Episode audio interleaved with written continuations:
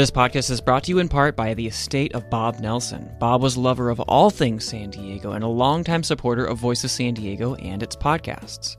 We at Voice of San Diego are honored to have his support during his lifetime and continued support through his estate planning. Voice of San Diego podcasts are made possible in part by Downtown San Diego Partnership. Tis the season to make your change count at one of downtown San Diego's 26 red donation station meters. From providing homeless individuals with hygiene kits, new clothes, and meal cards, to helping those on the street take the first steps into permanent housing, your spare change can make a difference in the lives of those who need it most this holiday season. Visit downtownsandiego.org for more information and to donate today.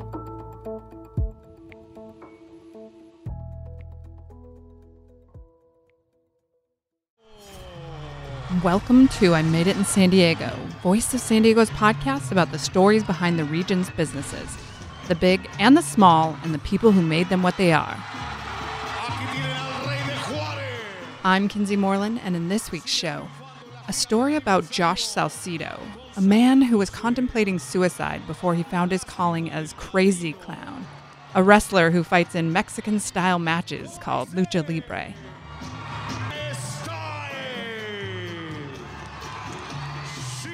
Lucha Libre is more of an art form than a sport. It's dripping with long held traditions. Josh fell in love with all of that. He loves the colorful masks and all the slick high flying maneuvers. He loves watching the tag team fights and enjoys it when chairs, ladders, and other weapons get brought into the ring. He especially likes the high intensity matches, the ones when luchadores wager their masks or even their own hair, the losers forced to submit to a haircut right there in the ring. For Josh, becoming a wrestler was never about the money. He never made very much for his work inside the ring. He just wanted to be part of that rich tradition. Josh grew up in San Ysidro with four siblings, including his twin brother Jaime. His dad was always watching American style wrestling on TV. Josh says he vividly remembers the first time his dad turned on a Mexican style lucha libre match.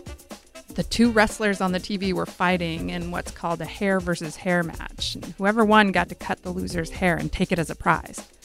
Josh was captivated. As much as I can remember growing up, I used to watch the WWF back in the day, right, which is now WWE. So I think that's when it grew with uh, watching the whole wrestling thing. Um, after that, I remember um, my dad put a wrestling match on, on TV, which is a lucha libre match, and they're like, "Oh yeah, whoever loses this match, um, they're gonna get their haircut." I'm like, "What? What are you talking about?" Like, yeah, so they're actually having a match, and whoever loses is gonna get their their haircut. So for me, I was like, "Whoa, that's kind of crazy. That I've never seen that before." So after that. I just got memorized and fell in love with the lucha libre.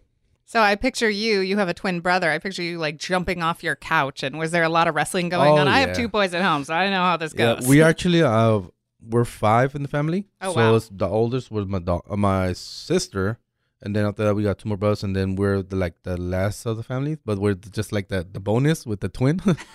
so it was a lot of wrestling. Um, especially me and my brother, my twin brother.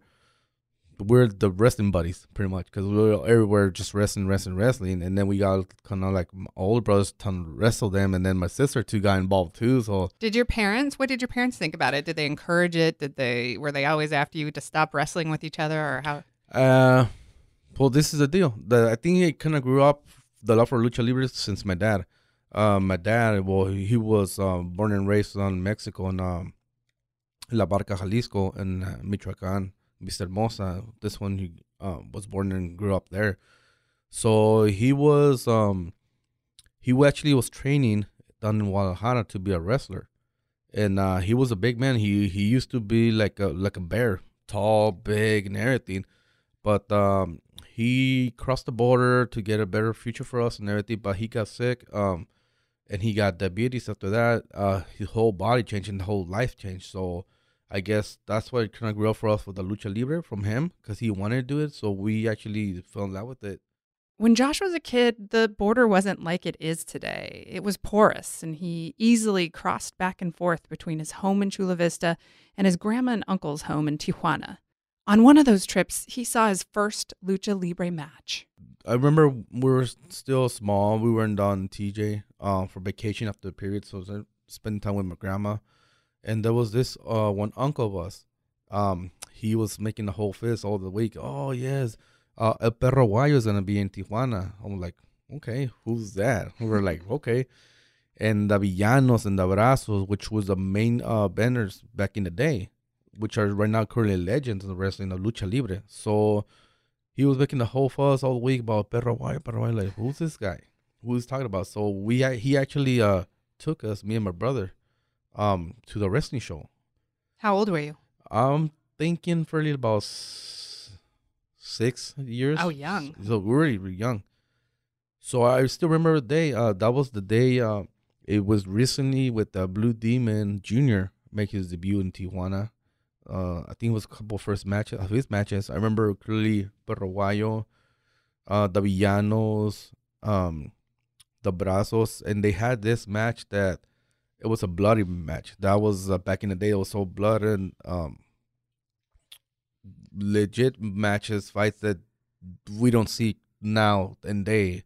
Really? So it So was more like it was actual fighting back It was then. actually like a match where you can see less of a show, more of a, a like a lucha style, Wow. but with aggressive stuff that you rarely see any day now. Mhm. Those one classic match. That's what is is is labeled la época de oro, which is really like the golden years of the lucha libre. So I remember seeing El Perro Aguayo, seeing all them, and saying like, "Wow, these guys look like they're going nuts. Like they see that they they really hate each other. The the expression on their face, the movements they're making, the whole chain wrestling, and it just took me surprisingly. What? This is something I really want to do. I was like, this is something something that they making like it's like poetry in motion. They're just making everything flow and everything looks good and everything's like, wow, this is like a. For me, it was like, wow, this is like a cartoon that I want to be the me in on it in it. So like, after that, You that were was, hooked. That was how that was it. That's all it took. So tell me about some of the traditions or that poetry in motion that you described. Like I've only been to one match in Tijuana, but I remember like the audience throwing things and um, Yeah. you Uh, mentioned cutting hair earlier. Like what are some Yeah. of the traditions? So that- some and and lucha libre the traditions are um basically you, it's um a standard one on one match, but you'll, they they also could be like um a tag team which is two on two or um back in the day it was more popular the three on three which would be like uh uh relevos australianos which would be three people against three people Mhm. and it will be like a sort of same as, as a tag team match, but three people on each team on the side. So eventually, with uh, when two wrestlers got into it and they just had enough of each other, they escalate to make a different kind of matches, like a um like no rules match or no referees, so they can get crazy on it and just do their thing. But uh, just to show that you know what I'm greater than you, and there's nothing that can stop us. To I can beat you. I can be the champion. I can be that. So eventually grows uh, to something more. As in, okay, if I take your belt, if he has a belt, well, okay, I just won the belt and that's it. But if you want bragging rights, so what will be more to put the guy in plus to cut his hair or take Ah. take his mask off? Which mask in Mexico is really important, which is part of the culture. It's like nobody can see your face because this is like a incognito, which would be like nobody knows that you are. So that was a big big part of uh, Mexico tradition, the lucha libre. Did you just start going to a bunch of matches after that? Was it like a Um, weekend tradition? Like how into it did you get? Back as a back in the day, yes, exactly. Back in the day, it used to be uh every Friday or every weekend should be uh wrestling shows, and um I remember after that that match, it just we we didn't wait for a while, but it got to a point we were bugging our dad, we want to go. Oh, our birthday's coming on, we want to go, and I remember going to my second match, which I still remember, and uh we went. My dad took us, me and my brother, uh, to see uh L.A. Park, which was about the original La Parca back in the day. It was La Parca, La Parquita, and Psychosis, which is Nicho Millionaire right now. And I remember So this is a venue up in Los same Angeles. same no same venue. Oh, down in- Tijuana, in Tijuana. Okay. just a different time frame. Got it. So I remember seeing them uh their match, and after that we're like, wow, this is like a totally different guys, but with the same performance and same different. Um, the first match that we went is more like the traditional one, and this was a new comp- uh, company that's stepping out was Triple A back in the day. So it, it was something kind of different to the play they're bringing on, but something that was also good. And after that, was like, wow, this is great. Like, after that, uh, we just kept bugging and bugging him to take us back to the wrestling shows. Uh, we just, you know what? We went to school on Fridays after school. We took our backpacks, and we have extra clothes. After that, we just hit the the go to TJ to see the lucha match. And our mom, you and your brother? Yeah, me and my brother are both of us. And my mom was like, no, no, like, yeah, after the match, we went, went go home to my grandma's house, spend the weekend, and then come back on Sunday. So your grandma lived in Tijuana. Yeah. So my grandma used to live in Tijuana. So she was like, yeah, yeah, I'll go with them. Obviously, she didn't, but uh, she never told my mom that. Sorry, mom. But um, that's how we used to do it. We took it up- upon ourselves to do actually just go and um, do the thing by yourself and go and enjoy it. After that, all through high school, remember just me and him going to matches, matches, matches. Josh and his twin brother Jaime weren't satisfied with just being fans. They wanted to wrestle. Part of their drive came from their dad, who had grown up wanting to be a luchador, but instead took his family to the United States for a better life. The twins started going to a gym in Tijuana and training to become lucha libre wrestlers when they were 16 years old. They were working with a well known trainer at the time, but the trainer had a child that died tragically, and he ended up moving to LA. The training stopped abruptly. The boys still watched wrestling together, but they went their separate ways for a while.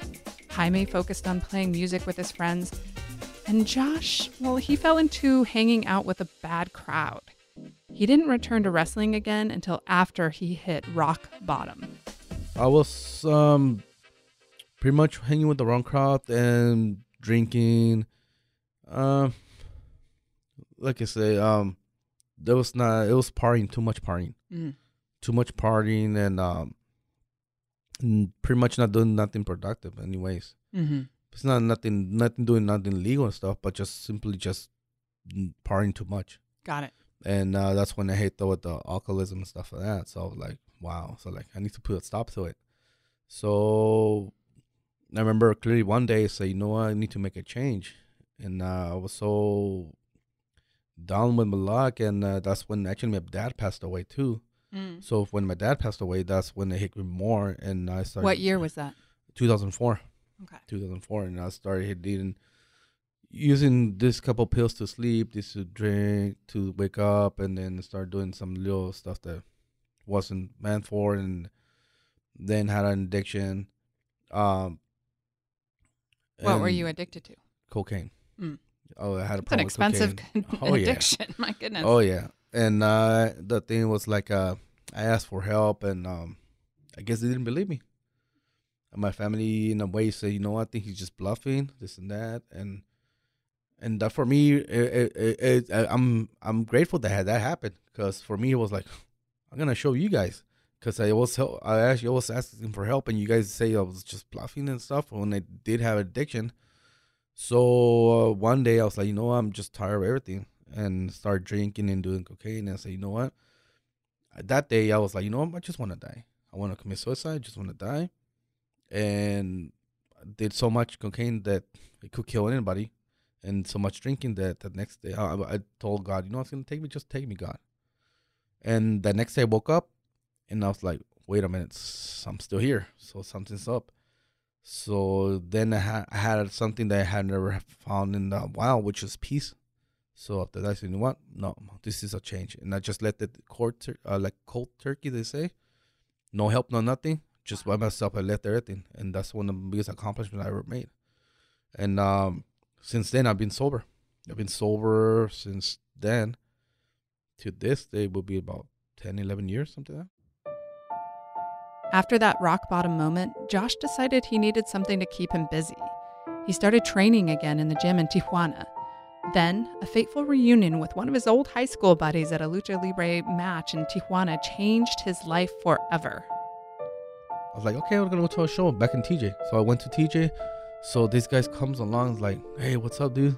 I'm like, okay, whatever. Like, who are you, dude? Like, a wrestler. So like, I don't know who it was. Ah, And they're like, hey, wait for me after the show. Staying by, like, wait for me by the entrance. Like, okay. I'm like, for I mean, like, me and thinking, it's like, who hell is this guy? Yeah, who's this guy? And then they're like, you don't know who I am? Like, no. And he's like, hey, remember high school this? Like, yeah. Like, that's me. Like, no way, Ah. dude. Like, yeah. And from there, you start talking, like, okay, you want to do it? Like, yeah, sure. And I was like, you know what? I was training, and then this happened. Like, okay, come out, train with me. So that's why we come back in business. I told my brother, hey, remember this guy in, in high school? Like, yeah. What was his name? there. Um, Esteban. Esteban. Esteban. And then he used to wrestle for under White Warrior down in White Tijuana. Warrior. Okay. So yeah. Was he? So Esteban, Esteban, oh man, he brought us back, and I told my brother, "Hey, remember Esteban?" He's like, "Yeah." He's the one who actually brought us back to training. Josh and his brother trained for about two years before they made their wrestling debut in 2009. Sadly, their dad had passed away from complications related to diabetes a few years earlier, so he never got a chance to see his boys living out his own lucha libre dream. And actually, the boys' first match was totally unplanned. There's a circuit of promoters who organize lucha libre matches in Tijuana, Southern California, and other places where there's a high demand for the sport. Sometimes they wrestle in big, fancy sports arenas. Other times, the promoters rent a ring and plop it in the middle of a bar. Josh and his brother used to be the guys who drove a handful of the performing luchadores around to venues in Tijuana and San Diego. One night, after they drove their friends to a venue in Escondido, some of the planned performers didn't show up, so the brothers were thrown into the ring at the last minute. Josh says he was a little nervous at first. Fear, most part, was fear, but I, I was, I wasn't afraid because I, I know who I was going against, which was my brother, which we trained. We we done this from since we, I remember telling him, "Hey, remember we used to do it? We were playing around on the house and the couches and that. Like, yeah. Well, now it's time to do it in the real ring, dude. Like same thing we did back then, just right here. Now we actually have this to play around with." Mm-hmm. And he's like, "Okay," and we went from there. A few weeks later, the brothers got booked for another gig. That's when Josh debuted Krazy Klown. See, when lucha libre performers first start, they usually introduce themselves with a pseudonym that they don't plan on keeping around. When they get established in the business, that's when wrestlers come up with their permanent gimmick and character. They sort of have to earn it. The transition also gives wrestlers the chance to decide if they want to be a good guy or a bad guy. Josh's idol was Blue Demon. He eventually wanted to ditch his Krazy Klown character for a name like Red Devil or Red Demon. Krazy Klown was meant to be just a character he used to get started, but it ended up sticking. I got so much reaction with the clown, and I was a evil clown, and people would start cheering for me. I'm like, really? I'm like, why are you guys cheering for me? I'm the bad guy. I'm the one everybody hates. And the promoter was like, uh, no, you're gonna be the clown. I'm like, no, I'm gonna be the red devil. Like, no, you're gonna be the clown. And I'm like, no. The storyline in a wrestling match plays out as a simple battle between good guys and bad guys, faces and heels in wrestling lingo, or rudos and technicos in lucha libre. The rudos are there to rile up the crowd against him and in favor of the technicos. The rudos are the ones who pull out a wrench and hit the referee in the face. Obviously, a crazy clown makes sense as a heel or bad guy. But suddenly, Josh had found a character that the crowd loved. Not only did the promoter want to make Josh keep the clown around, he wanted to turn him into a face. We went back and forth, back and forth, and he's like, no, you are the clown. And next week you're gonna be a, you're gonna turn face. You're gonna be a good guy because people, the kids are following you, so you're gonna be a good clown. So like, no, like I want to be a bad guy, because of my um, I always have been uh, chubby and stuff. So like, I will for me it would be easier to to make people mad stuff. So for me it'll be Ah. like natural, but like I can easily make anybody get mad and throw me stuff. Yeah, yeah. But to turn it around and actually be like trying to go with the kids, I'm like, I don't know, it can happen. But it happened. Josh's brother debuted as Demon Soul, but eventually became a character known as Rasta Lion. Sometimes the twins wrestled against each other. Other times they tag teamed and fought on the same side. It didn't take long for the brothers to start getting booked at shows in Tijuana, San Diego, and Los Angeles at least a few times a month. The same year for the for the uh, end of 2009, December, and then early 2010, we already got people following us like, oh, we don't see the clown, we don't see this guy, we don't see that guy, and we're like, wow. So I, and the promoter's like, dude, what you guys did? Like, I don't know, we just went and performed. well, people are asking for you guys, and I was like, whoa, I guess we just give them what they want, and that's why we uh we talked to our friend uh, Black Mamba to come and join us. And, well, he was there already too, just because we're the same group. Mm-hmm. And then we started incorporating doing some stuff with him, and then Toxic and some other guys too. Mm-hmm. But uh, after that, we started getting calls from different promoters around San Diego, and uh, we just started wrestling in bars, wrestling everywhere there was that, because we want more ring experience. So anywhere there to take us, we will go. So, talk to me about the fans. Did you like garner a lot of fans Wow. over the years? I, I actually met a uh, I made a lot of good friendships with a lot of them. Um, a lot of fans. Uh, it's been good incidents, bad incidents. I remember uh, back in the day, the first match I had. Uh, one of those matches, uh, a fatal four way, which was myself, Krazy Klown, versus Black Mamba versus Toxic versus uh, Nightmare Azteca in a cage match back in Mhm. with the OWA back in the day 2005, I believe. Mhm. And that day was a mask versus hair match or a fatal four way. Somebody was gonna lose their hair or mask depending on how it goes. I actually put my hair on the line. I was confident I was gonna do it, and um, I end up the last two with me and Black Mamba, and Black Mamba actually um, he got the best of me. He he won, so I had cut my hair, and um, they were cutting my hair. I was sitting down, and this little girl, I'll say about three years old, she came to me and crying, like, "Oh, I'm sorry you lost, but we still love you." Like, for me, that was like, wow. It's like, for me, it was like eye it's Like, wow, these fans are like, they're really into me. Like, this is changed the whole thing. Like, you know what? This is what this is. They really feel for it. They really feel they're into it. This is this is part of my life now because this this they are the ones who make us be up where we're at. Yeah. They're the ones who actually cheer for you or boo you or get you out there. They're the ones that you get a paycheck. You know what I'm saying? Because mm-hmm. of them. But I got real connected with those fans. So when you say you got your haircut, like, do you enter and um, is the winner not decided? Like, is do you like? I've For- always been under the impression Yeah. that you know the story before you walk into the match. Not you- necessarily. There's there's some uh, this is a predetermined stuff, but not really. For our match, we know that for that special because it was a we can have like a hatred, but it was in the in a way of sport hatred that you know what I'm gonna prove to you that I'm better than you, dude. Mhm. And like I know we're friends and everything, dude, but you know what? This is a wrestling, and then once we hit the ring, that's professional. That's that's something else. That's our job. So our friendships is on uh, behind the mats, behind the curtains, right? So tell them like, okay, you be we be training for a while, okay? So you think you're better than me, so we'll we'll see that day. So the four of us went, and we we never knew. Let's just go with the goals. Cause we actually the the promoters he's like, you know what, you guys want it, okay, you have it. So And for us, pro- so for- sometimes the promoter would let you guys Yeah, decide exactly. to just wrestle it out, and who and if in and in that instance you're like, okay, yeah, you did you did win, and you kind of like Yeah, because uh, at the end it was me and him. There was tough match because it was it wasn't just a simple cage match. It was with weapons. oh wow, So Like, what I do you got- mean? Like chairs and there was chairs, ladders. There was uh candlesticks. There was frying pans. I know one of my friends got a good frying pan in his head, thanks to me. so that's real. Getting Yeah, hit and, so that like was with the yeah, chairs and I- stuff. That's that not that day. I actually end up with uh, bumps and bruises. Mhm. um, a lot.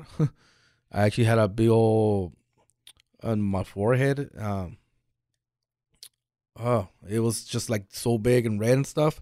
And uh, I had a couple cuts. Um, and I had like a ladder landed in my hand. Uh, but yeah, So was- people who think that it's like fake fighting, like what Oh no, I still I think still have the the scars too. The twin brothers continued building up their fan base over the years. They became known for their brutal battles.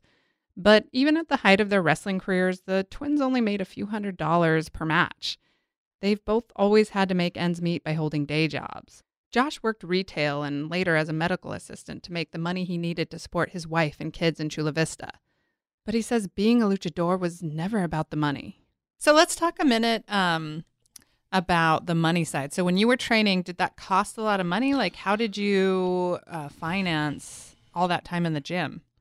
Um, it it it depends on what gym do you go to, depending who's the teacher, because we Mhm. us- usually get um somebody who was close enough or friend enough that you, you know what, don't worry, just pay for the for the business of the gym, and Mhm. we'll take care of that. Or oh, you know what, let's go out to eat, and you guys buy, and we'll be squared there. So we got lucky enough that. Mm. Unfortunately, though, there's a bad side, a good side to everything. So, unfortunately, for me and my brother, we went through a lot of trainers, or people say that we're actually trainers and we're not. So they just took our money and oh, just do this and this and this, and unfortunately, it wasn't. There were nowhere close to be trainers or teachers of the of, of wrestling or lucha libre. yeah. So unfortunately, we went um we went through a couple of them and Yeah. just pretty much tossed our money to the trash because Right. they didn't even help us in a bit. Josh says, especially for wrestlers just starting out, there's very little money involved in the lucha libre world unless you're one of the really famous ones. Once you start from the bottom, you have to work your work your way up. So when you say start from the bottom, are you doing it for free? Uh, sometimes when you do free, that's not really free. It's actually um, you do it for me. We never charge for the stuff, but they still pay us. At least they give us like about twenty bucks in gas money, which is always appreciated because it was escondido, so we live down near the border. But uh, it was more like uh, by saying you have to uh, work your way up. It's like putting on the ring, taking on the ring down, helping the guys put the chairs, help the promoter put this and that. Just help. It's it's it's uh, it, it helps you in different ways to actually kn- know the business, how the business works, and to appreciate the business, to appreciate the fans, and to see how much is work is work put into each show, and how much people spend to see the show. Yeah. Because it, it is pricey. Nobody sees that. Nobody sees the use. You're renting the chairs. Nobody sees this. Nobody sees the ring. Nobody sees uh, who's gonna put the ring. Who's gonna take her up. But as a newcomer, you could help the promoter out and learn. Because if he sees that you're trying to learn the business, he's gonna help you out. Mhm. And that's the. It's a simple rule. It's like help the promoter. He's gonna help you out because you you're trying to help him setting up and everything. But he's also teaching you to respect the business. Mhm. and that's um you open your doors to different places just by doing that because you know the business from the you start from the bottom and now you're up because this one way because you know whole the business. And that's um how it is. And i remember helping uh putting the rings a couple of times with different promoters stuff and they're like oh here you go. Like no no we just did it just to be in here to learn. It's like no here and they still pay us about Mhm. 20 bucks 25 dollars 30 dollars depends after a while after you do you do the wrestling for a while you actually get more money because Mhm. you actually work for it Yeah. it's like a promotion everywhere you you work at a retail job after a year okay you learn so much of this now you got, i think you deserve a promotion because you work your butt to get there Right. and the same thing in wrestling So, did have you wrestled in the same ring where you first saw your lucha match when you were six years old? Did you and i've actually it's the same venue yes i did yeah? yes that was But a- how long did that take? Because that's a big venue, that, right? yeah that That's took a, time. while that took a real while but uh i'm thankful that i i stepped in that venue three times already Mm. down in tijuana there for me for me down in tijuana there was like three different venues or four different venues that i wanted to actually wrestle because that's where i went to see the matches one of them obviously was the audito tijuana another one was uh the palenque and caliente and then that one was uh, Gimnasio Independencia, which is like a small gym, but uh, that's where I used to go every single um, Sunday to watch the matches. And thank God that I, I step in those all those arenas, all those venues. How long did it take though? Was that so? You started in two thousand nine. By when did you Um, first get to wrestle in one of those venues that you had your eyes on? I think I started doing that in 2013. Okay, so it took a while. So it took a while, but they got there. That's why it counts. That it doesn't matter how long it take, as long as you get there. That's what counts. Because now you, you know what, I can scratch out my list. You know what, I did this, and that's what I wanted to do. Maybe the, let's say that was one of my goals to do it. It could take you a long time or short time, but as long as you you actually accomplish it, that's the main thing, and that's what I did for me. So when you were wrestling in those um those type of venues, were was there more of a set fee? Like, did you get to a point where you and your brother could be like, "No, you have to pay us this much, or else we're not going to show up," or what did, was it? for st- for me Yeah. and i i'll speak for myself and for my brother because for us like i mentioned you it wasn't about the money it wasn't it was a ball about the the love for the passion for the sport The average career span of a wrestler isn't very long. When we come back, the bloody match that pushed Josh to step outside of the ring for good.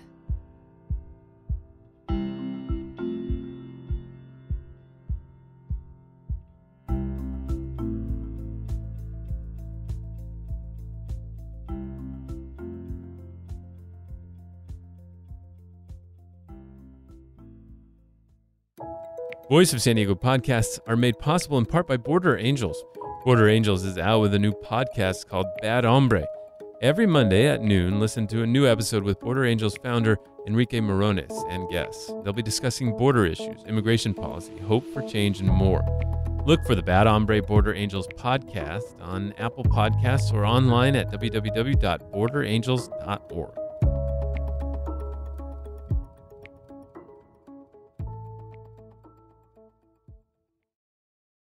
After eight years in the Lucha Libre ring, Josh started feeling like he was ready to retire. But it took one especially bloody match to finally push him to throw in the towel. this actually was an accident um we were wrestling on oxnard and uh, we had a tag team match um and two and um we were wrestling as much as I can remember everything everything was fine we were about to end the match and say okay we were about our time it's gonna be the time limit they gave us about 15 minutes something like that so down to the minute and i remember uh, taking a clothesline and uh, I'm trying to get up, and after that, I can't remember nothing. I just felt somebody hit my, uh, my face. So what happened? I guess they were telling me that I was knocked out. Um, the other guys uh, made a suplex to the other the other guy. Um, he actually landed my face. Uh, Ah. so with his boot, he actually hit my face and hit my bottom lip, under the bottom lip, and opened my my. I actually had a hole going Oh. from one side to the other side. I could actually fit like two fingers through all the way through. Unfortunately, yeah, it was a big uh, um, a bead bad cut. Uh, uh, my whole mouth was swollen. My jaw moved to the side. Um, it, for me, just like wow. I remember coming back. They woke. I was knocked out. I remember I was choking on my own blood. You know, like we can't breathe, like through my mouth. I was got something. So what I did is just roll the ring, kind of hug the ring post in a way, and just spit it all the blood out and everything. It was bad. I know it was bad because I, I saw people's face go like, oh, Yeah. like something's going on. So what I did, I just ripped my mask up, like I rip rip it open, so I can actually breathe, spit out the blood and everything I was choking on. And after that, I was just like felt like um dizzy and stuff. I told the guy, you know what, take me back, cause I can't, I don't know what's going on. Like something, I hear, I feel like a lot of pain on my face, but I don't know what's going on. Everything hurts. I don't know what's going on. So they took me to the back and um, they sat me down, and uh, eventually um it's it's it's it's a, it's a big cut. It's a bad. So that so incidents like that made you decide that it was time to retire. How old were you? That was that's that's this past year So that was in October of this year. Was, that was actually the incident happened in four months ago. Oh wow. It was recently on my last match on San Diego. It was October 7th before my retirement. And they're like, how come? I actually, a fan came up like, oh, uh, can uh, can you send me one your masks? Like, no, I won't. I'll give it to you. And they're like, really? Like, yes. And it's like, wow. And and then another guy comes like, how come you didn't sell the mask? What for? Just to make extra buck? Like, I don't need that. Cause like I told him, when I got this back in 2009, I I didn't do it for the money. I did it for the love, passion of the sport. So I told uh, the the fan, here you go, and I signed the mask and everything, dedicated to him, and um, just treasure the mask as as I treasure, because that's uh, about nine, ten years of my life, and it's all blood, sweat, and tears. You cannot replace with money. There's no nothing you can replace with money and stuff. So I'll I'll give it to you as a gift. Just treasure. That's all I could give you. to. Josh's brother Jaime still wrestles in San Diego and Tijuana as Rasta Lion. And as is the tradition in Lucha Libre, Josh is right now looking for a young, dedicated fighter who's passionate about the sport and wants to take on his Krazy Klown character. And even though he doesn't fight anymore, Josh has found a new way to stay involved with the business. He works with a startup company that organizes Lucha Libre matches in San Diego. I'm actually involved with Baja Stars USA. And what Um, is Baja Stars USA? Baja Stars USA is a company that started down from um, Two two, years years, ago? ago. We're actually to celebrate our anniversary in February, and that's run by um, Enrique Enrique Avalos, and uh, it's uh, it was a new project coming down from um, that was work we working it before, like two years prior to his debut, but uh, we didn't get a lot of help from wrestlers saying that oh we know who you are we didn't Ah. a new promotion. This, there's, that's how it usually is. Right. It's hard to start a It's promotion hard company because you have to earn their trust. and- Exactly, okay. earn their trust. So once we start making our shows and and start performing, there people's like, okay, okay, we got, we see what you got. So okay, so we're gonna see how it goes. And it's it's been rough, but it's um also very pleasant that uh, we're still here. I know we're still a young company, but we're doing um, but we actually bringing back tradition mm. we're bringing back a tradition with a little bit of new style. So we actually have in our matches is usually uh, lucha libre. It's not wrestling; it's lucha libre. But we also bring one wrestling match. What's so, the difference bet- so between lucha like- libre and wrestling? Just So the lucha libre is two or three falls, which is a Mexican style match. two or three uh, falls. Falls to a finish. So it's gonna be you gotta win two two falls to win the whole match. But the wrestling is only one fall to win. What do you mean fall? Like So like uh, uh pinning? So Or- yeah, to to and, and so a fall is like a, to win a, a pin your opponent or surrender your Okay. opponent. So if he surrenders two or three times in the whole match, you won the whole match. So right? that's lucha. so Okay. that's lucha. And the and the wrestling style, um, wrestling it's only one fall to finish, Ah, okay. like a time limit fifteen, okay. and then so we try and bring both worlds into one, Okay. but give both of them their respect for each other. Mhm. So we bring one wrestling match, and we the rest of them will be lucha libre matches. So every um, fans that we have gets a little bit of taste of everything. Nice. So and where do you guys hold your events? our events are Baja Stars are usually um in uh, San Diego. Um, it's gonna be down uh, thirty twenty Coronado Avenue in San Diego, which would be Montgomery Waller Park. And that's in And, Chula uh, Vista? That's uh, right be between uh, South Bay. That's in South Bay actually. Uh huh. Right between Chula Vista and um, San Ysidro. Josh helps promote the Lucha Libre matches in San Diego. He says hundreds of fans have been showing up to the events Baja Stars has been hosting. Josh says he's enjoying his new role outside of the ring. Are you making more like do you take a cut of that profit? Are you making more money now than you were when you were actually wrestling or Um, it is.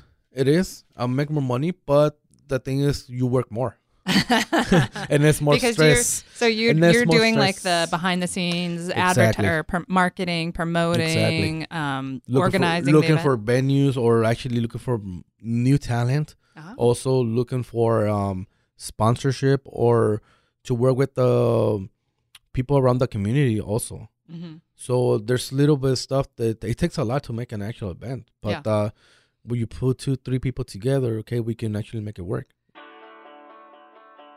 The next Baja Stars USA Lucha Libre match is their two year anniversary show in February in the South Bay. You can connect with Baja Stars USA on Facebook to get tickets. Thanks for listening to I Made It in San Diego. I wrote the show. Andrew Keatts produced it, and Adam Greenfield mastered and mixed it. Visit voiceofsandiego.org slash podcast to learn more about our weekly Voice of San Diego political affairs show, our Good Schools for All education podcast, the Kept Faith Sports podcast, Beer Talk Radio, and all the shows in the VOSD podcast network. If you like the show, go to voiceofsandiego.org and click the donate button. Or if you'd like your business to sponsor it, contact me at kinsee at vosd.org.